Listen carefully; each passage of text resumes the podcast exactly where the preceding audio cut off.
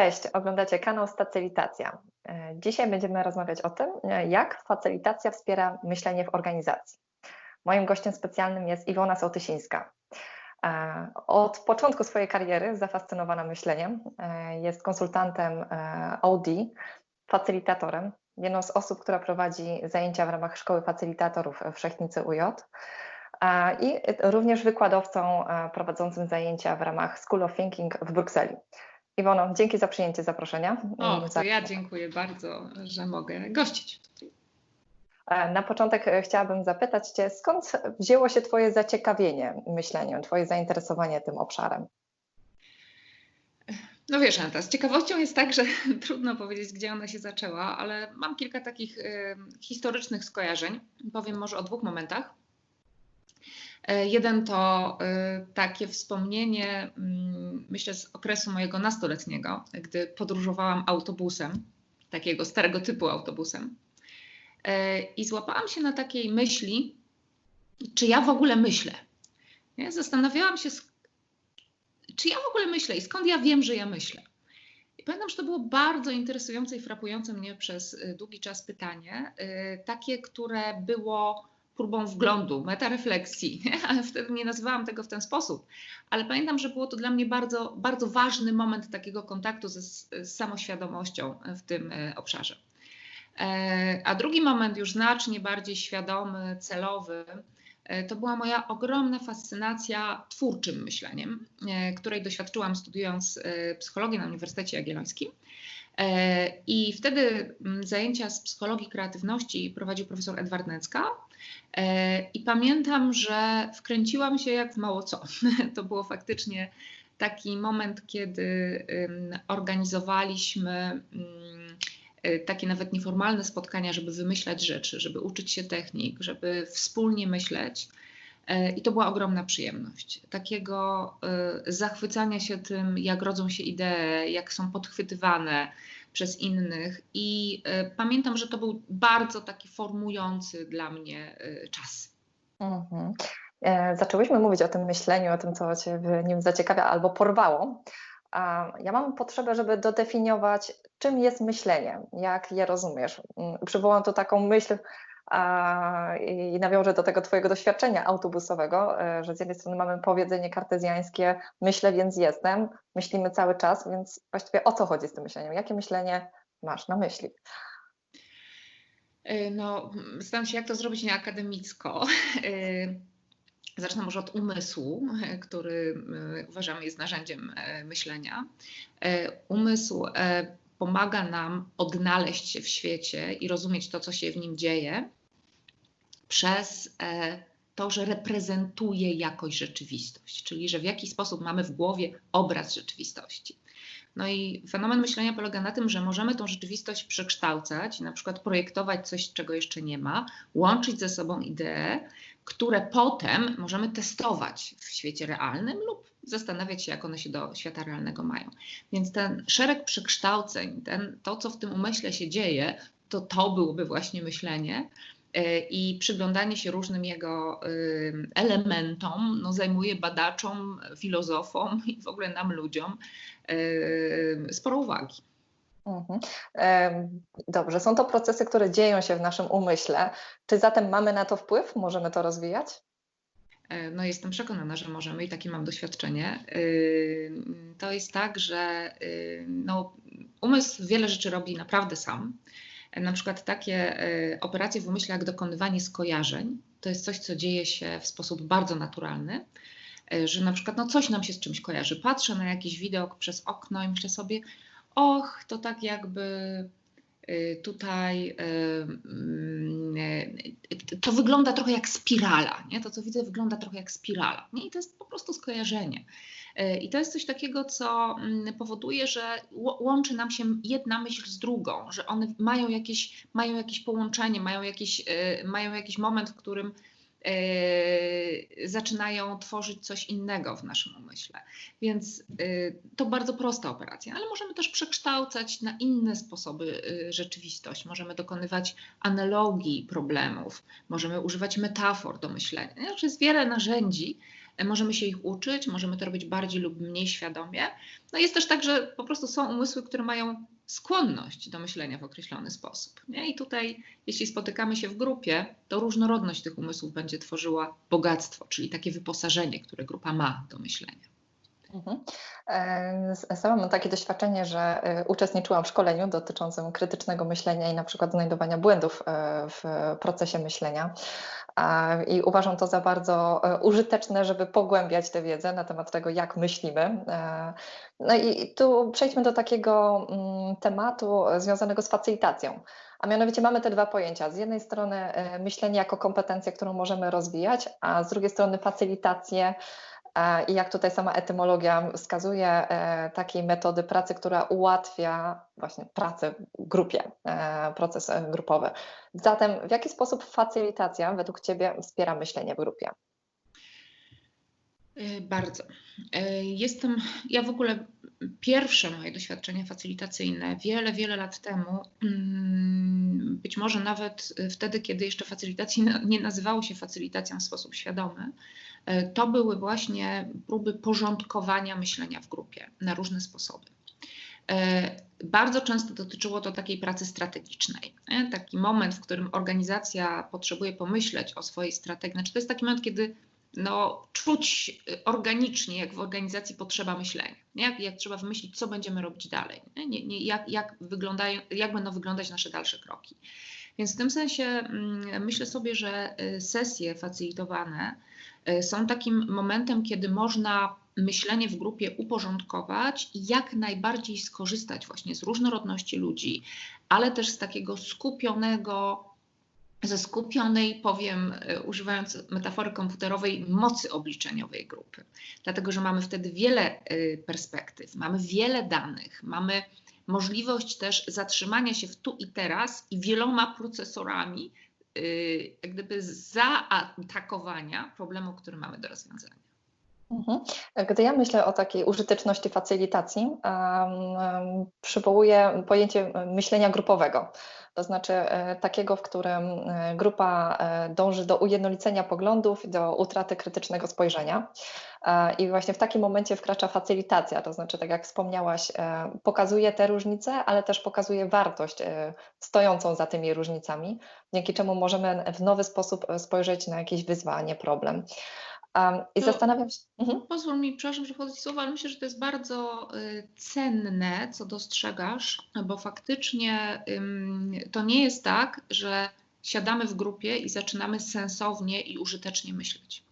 Niestety y, to jest tak, że wiele procesów grupowych będzie, wiele zjawisk wynikających z dynamiki grupy E, no, będzie przeszkadzało czy atakowało proces myślenia w grupie. No i ten groupthink, do którego się odniosłaś, no jest jednym z takich zjawisk faktycznie, e, które, które związane jest z tym, że mm, dynamika y, władzy, statusu, chęci przynależności do grupy powoduje, że rezygnujemy z różnic i staramy się upodobnić jakoś do opinii, która jest najbardziej powszechna, popularna, czy ma najwyższy status w grupie. E, osoby, która ma najwyższy status w grupie. I faktycznie wiele jest takich procesów, więc świadomość tej dynamiki grupy u facylitatora jest bardzo istotna, ale też wiedza, czy też rozumienie tego, co musi się wydarzyć w procesie myślenia, żeby było ono efektywne i skuteczne. Mhm. E, wspomniałaś o tym, e, co powinien wiedzieć facylitator na temat myślenia w grupie, między innymi również dynamiki grupy. A teraz, jakie są Twoje doświadczenia, w jakich momentach e, organizacje są zainteresowane myśleniem? Do czego je stosują?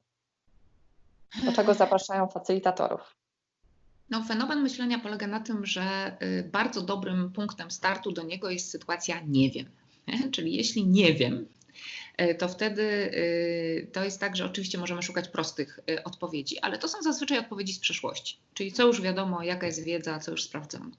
Ja, czyli myślę sobie, że myślenie nie jest do tych momentów, kiedy możemy skorzystać z jakiegoś istniejącego rozwiązania, ale gdy musimy stworzyć rozwiązanie, wymyślić je, w jakiś sposób zanalizować istniejące rozwiązanie, jego plusy, minusy, jego Mm, wyzwania, które się z nim wiążą, to wtedy myślę, bardzo adekwatne będą sesje facylitacyjne, które mogą pomóc grupie z takim problemem się uporać.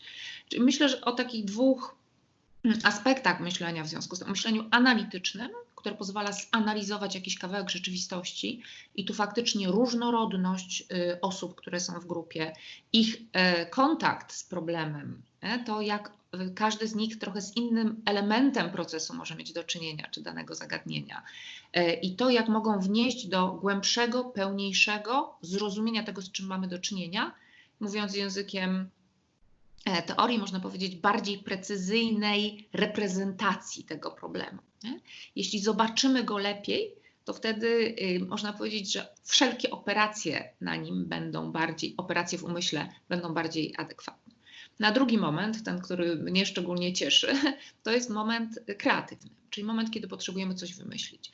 I tutaj mm, to, na co chciałam zwrócić uwagę, poza takim e, elementem, no, że jest szansa, czy zwiększa się prawdopodobieństwo pojawienia się nowego pomysłu, to to, co wydaje mi się też bardzo cenne, e, to jest e, element motywacyjny. Kreatywność ma w sobie coś takiego, że jest samonagradzająca. I ten, I ten moment przyjemności wymyślania rzeczy, nie? ten moment, kiedy rodzi się jakiś pomysł, e, kiedy ten pomysł, e, ktoś rzucił jakąś ideę, ktoś coś do niej dodał, ktoś to razem połączył, ktoś to sensownie nazwał, to to jest taki moment, który jest naprawdę dużą i rzadką przyjemnością. E, no i też bym tutaj powiedziała o tym zjawisku grupowym, w którym ludzie identyfikują się z pomysłem, nawet jeśli on nie jest świetny, ale to jest tak, że czują, że on jest ich. Nie? Czyli tutaj możemy mówić dużo o przynależności, o zaangażowaniu, o poczuciu, że stworzyliśmy coś, na czym nam, na czym nam wspólnie zależy. Mhm. I to jest e. drugi taki moment kreatywny, który w organizacjach bardzo często, e, gdy potrzeba wymyślić nową usługę, nowy produkt, E, nowy sposób działania, podejście do nowego rynku, nie? To, to, są, to są takie sytuacje, e, w których warto sięgać po myślenie. Mhm. E, użyłaś takiego określenia, że mm, wymyślanie jest samonagradzające. Ja też mam takie doświadczenia, e, że jednak proces myślenia jest energochłonny i jest e, trudny dla uczestników. Jak w takim razie tutaj wesprzeć grupę? Co o tym myślisz? Czy rzeczywiście jest tak, że jest to wystarczające? Sama nagroda z tego, że coś wymyśliliśmy do, dobrego, żeby czuć się dobrze w takim procesie myślenia? Hmm. Y tak, są takie opinie, że myślenie boli i myślę sobie, że coś w tym jest. Energochłonne jest na pewno. I w tym sensie myślę, że grupa jako taki, mm, taki społeczny kontekst motywujący może być bardzo sensowna. Czyli to, że na przykład ktoś się zachwyci naszym pomysłem, albo to, że ktoś go podejmie, albo to, że pociągniemy coś razem. Nie? Tam jest dużo takich nagród społecznych. E, I to mi się wydaje nie do przecenienia w procesie myślenia. E, no, różni ludzie z tym mają. Ja na przykład jeśli myślę z innymi, współmyślę, doświadczam dużej przyjemności. I to jest też coś takiego, co powoduje, że nie oczekuję innych nagród, nie? że to jest dla mnie wystarczająca nagroda. I w tym sensie jestem przekonana, że praca w kontekście grupowym, jeśli jest dobrze zorganizowana, czyli jeśli struktury, które facylitator proponuje, dobrze odpowiadają na to, na jakim etapie pracy z problemem jesteśmy, to wtedy to jest naprawdę ułatwiające. Grupa wie, na czym się skoncentrować, jak użyć umysłu, czyli można powiedzieć, że to sfokusowanie jest nagrodą tutaj, nie? jest tym, co powoduje, że mm, to nie znaczy, że to jest zawsze łatwe i przyjemne, ale to powoduje, że posuwamy się do przodu nie? i że wskutek tego procesu mamy co najmniej kilka pomysłów, które można wziąć pod uwagę, albo kilka pomysłów, które można dopracować. Nie? I to mi się wydaje cennym urobkiem. E, dodam jeszcze jedno zdanie, że mm, metody y, myślenia, które stosujemy, to są zazwyczaj heurystyki, a nie algorytmy. Czyli one nie gwarantują rezultatu, ale zwiększają prawdopodobieństwo wypracowania rezultatu, o który nam chodzi. No i to jest też bardzo y, cenne i użyteczne. Okej. Okay. Myślę tutaj o takiej dyscyplinie pewnych e, metodyk, jak już e, rozpoczęłaś ten temat.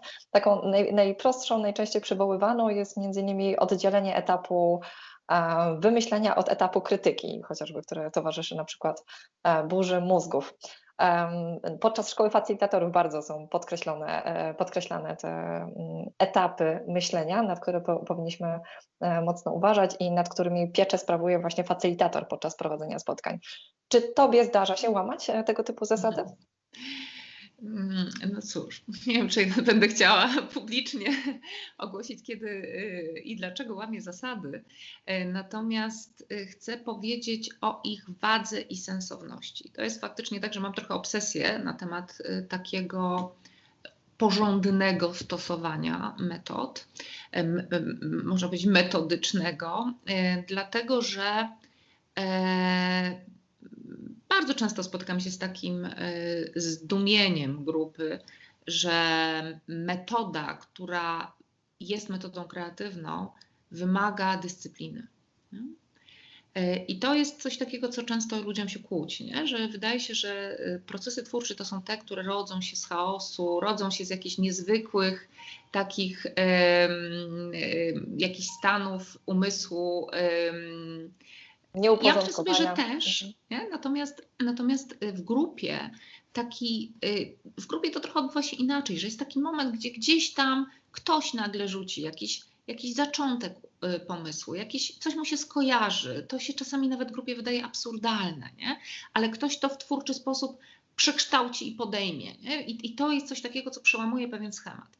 Natomiast uporządkowanie tutaj powoduje, że złożoność problemu przestaje nas w tym momencie obciążać, a umysły wiedzą, co mają robić, nie? I, i, i w tym sensie skoncentrowanie się na wy, wycinku, którym mamy się teraz zająć, no jest bardzo pomocne y, dla pracy.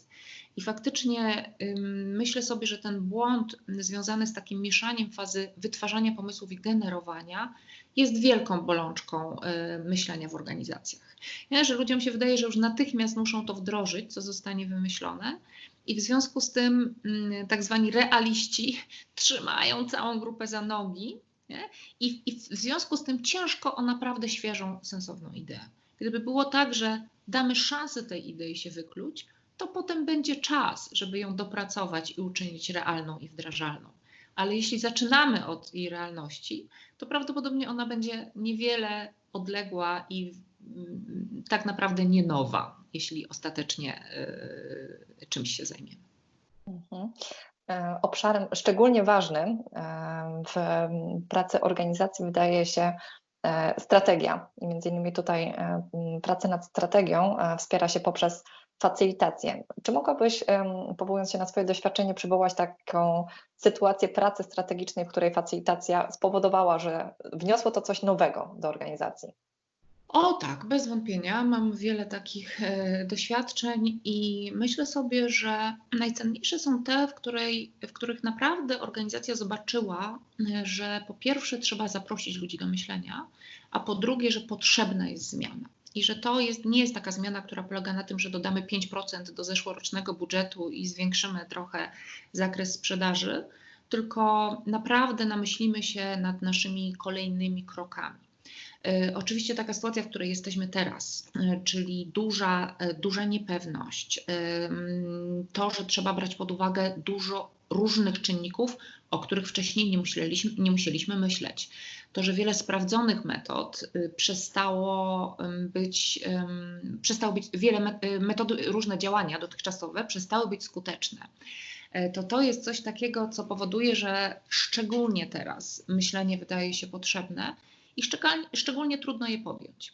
Ale gdybym miała odwołać się do przykładów, to przypominam sobie taką pracę strategiczną z dużą organizacją, y, gdzie pracowaliśmy w dużych grupach 30, y, dwóch grupach 30-osobowych wykorzystywaliśmy elementy metody Future Search y, i planowania scenariuszowego po to, żeby dotrzeć do DNA organizacji, zrozumieć, co jest już jej wyposażeniem, co bardzo często jest y, w, takim, w takiej niewypowiedzianej wiedzy ludzi. To jest taki nawet nieświadomy, nieświadomy model w umyśle, ale potem też skorzystać z tego, jakie obserwacje, jakie intuicje y, różne osoby na różnych poziomach organizacji, od bardzo szeregowych pracowników, menadżerów, członków zarządu, co oni widzą i czują, że się dzieje, żeby wziąć te czynniki pod uwagę i naprawdę pomyśleć, jak sytuacja może się rozwijać. I tu bardzo wiele rzeczy trzeba stworzyć, trzeba oprzeć się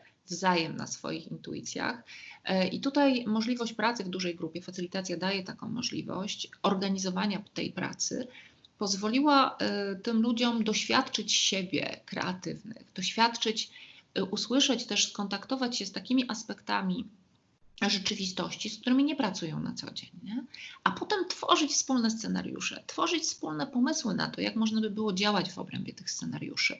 E, I to jest tak, że te rzeczy, one nie obowiązują od za pięć minut, ale przygotowane są do tego, żeby w oparciu o to, co zostało wymyślone, e, faktycznie wypracować potem strategię działania. Nie? Więc to jest coś takiego, co faktycznie przygotowuje dzięki wspólnemu myśleniu, buduje też taką gotowość do zaangażowania się w działania, które pozwalają nam radzić sobie ze złożonością sytuacji. Nie wiem, czy odpowiedziałam na Twoje pytanie, ale to są faktycznie takie momenty y, pracy poruszające. Mhm. Zaciekawiło mnie, e, skąd ta organizacja miała gotowość do zaproszenia dużej e, liczby pracowników do rozmowy e, na temat strategii. Myślę, że to bardzo świadome decyzje dotyczące e, tego, jaką kulturę organizacyjną e, e, chcą, w tej, chcą osoby pracujące w tej organizacji rozwijać, na czym im zależy. Też ten temat związany z takim zapraszaniem ludzi do myślenia był istotny. Bardzo duży potencjał intelektualny w organizacji, który którego nie sposób y, wykorzystać y, w pełni, jeśli to jest tak, że mm, on jest rozproszony i ludzie używają swojego umysłu wyłącznie do myślenia o swoim kawałku od organizacji. To nie jest proste, bo to jest faktycznie takie działanie, które i wymaga odwagi, i wymaga też pewnego rozmachu, y, ale wydaje mi się, że jest niezwykłym impulsem rozwojowym dla organizacji. Mhm.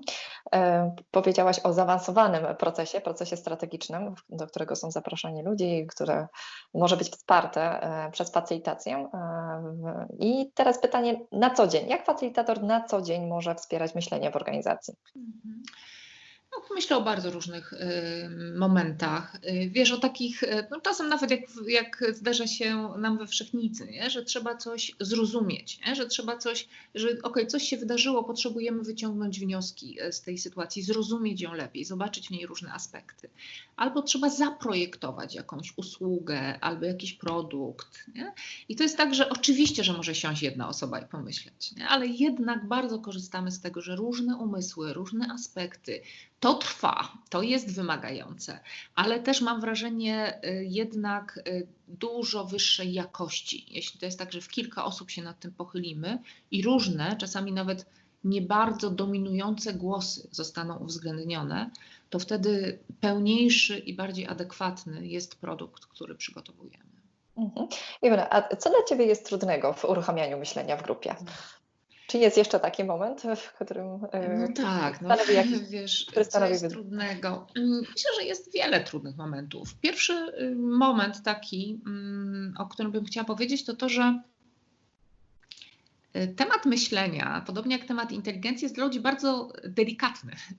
Czyli tak, coś takiego jak zastanowienie się, czy ja myślę skutecznie, czy nie, to jest moment, który bardzo porusza nasze ego. Nie? I w związku z tym y, myślę, że y, jest wiele zarządów, y, które uważają, że tak naprawdę oni mają wymyślić strategię i, i to jest ich robota.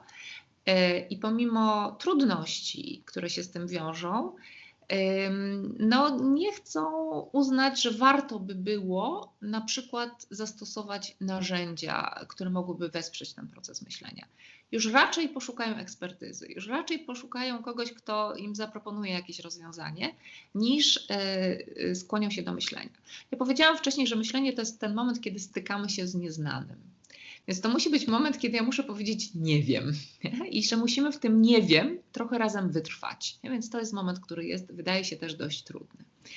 E, co jeszcze? Mm, no są takie elementy w myśleniu, e, na przykład kiedy wykorzystujemy analogie lub metafory, e, które wydają się dość ludziom szalone i nierealne. Nie? Analogia jest cudownym narzędziem myślenia, no pod warunkiem, że faktycznie uznamy, że może coś wnieść. Y, I tak jak powiedziałam wcześniej, są osoby, które robią to w sposób naturalny, ale są osoby, dla których jest to dziwne i irytujące. No więc, więc tutaj uwzględnianie tych różnic, jakieś przekonywanie czy pokazywanie sensu w tym procesie.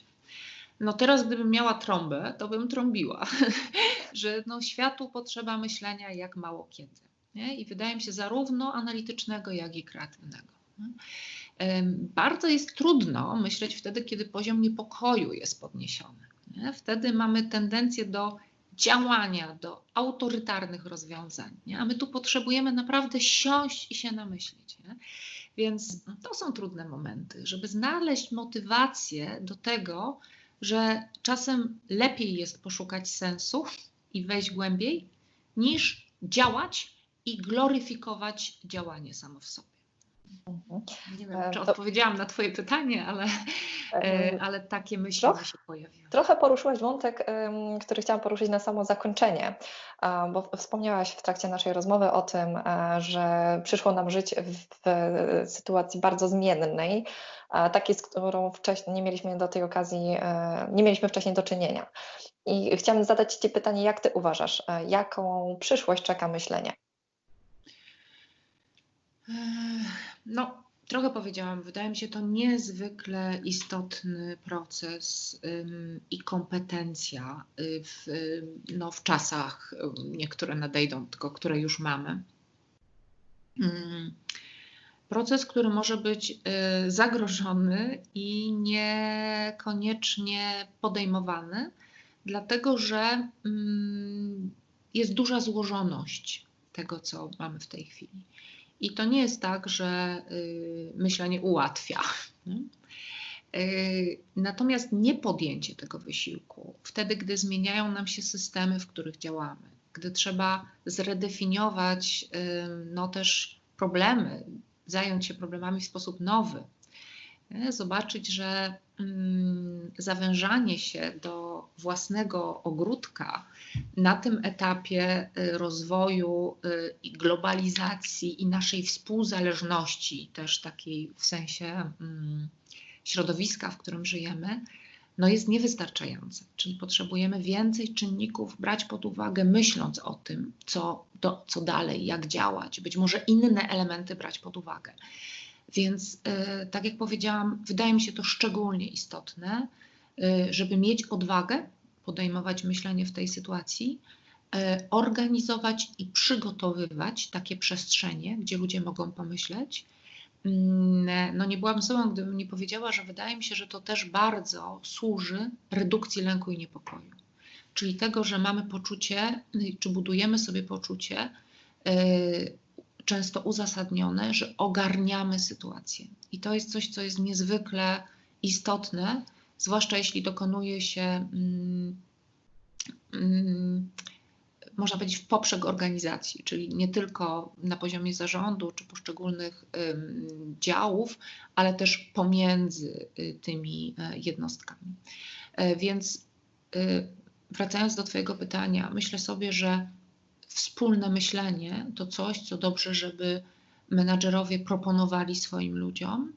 Wspólne myślenie to jest coś, co mogą podejmować organizacje wewnątrz, y, korzystając z przekroju i z różnorodności swoich pracowników, ale też myślę, że to jest coś takiego, y, co najwyższy czas, żeby działo się bardziej pomiędzy organizacjami. Nie? W naszych systemach społecznych, y, branżowych nie? trzeba po prostu myśleć wspólnie, jak działać inaczej no, w warunkach i w środowisku, w którym przyszło nam żyć.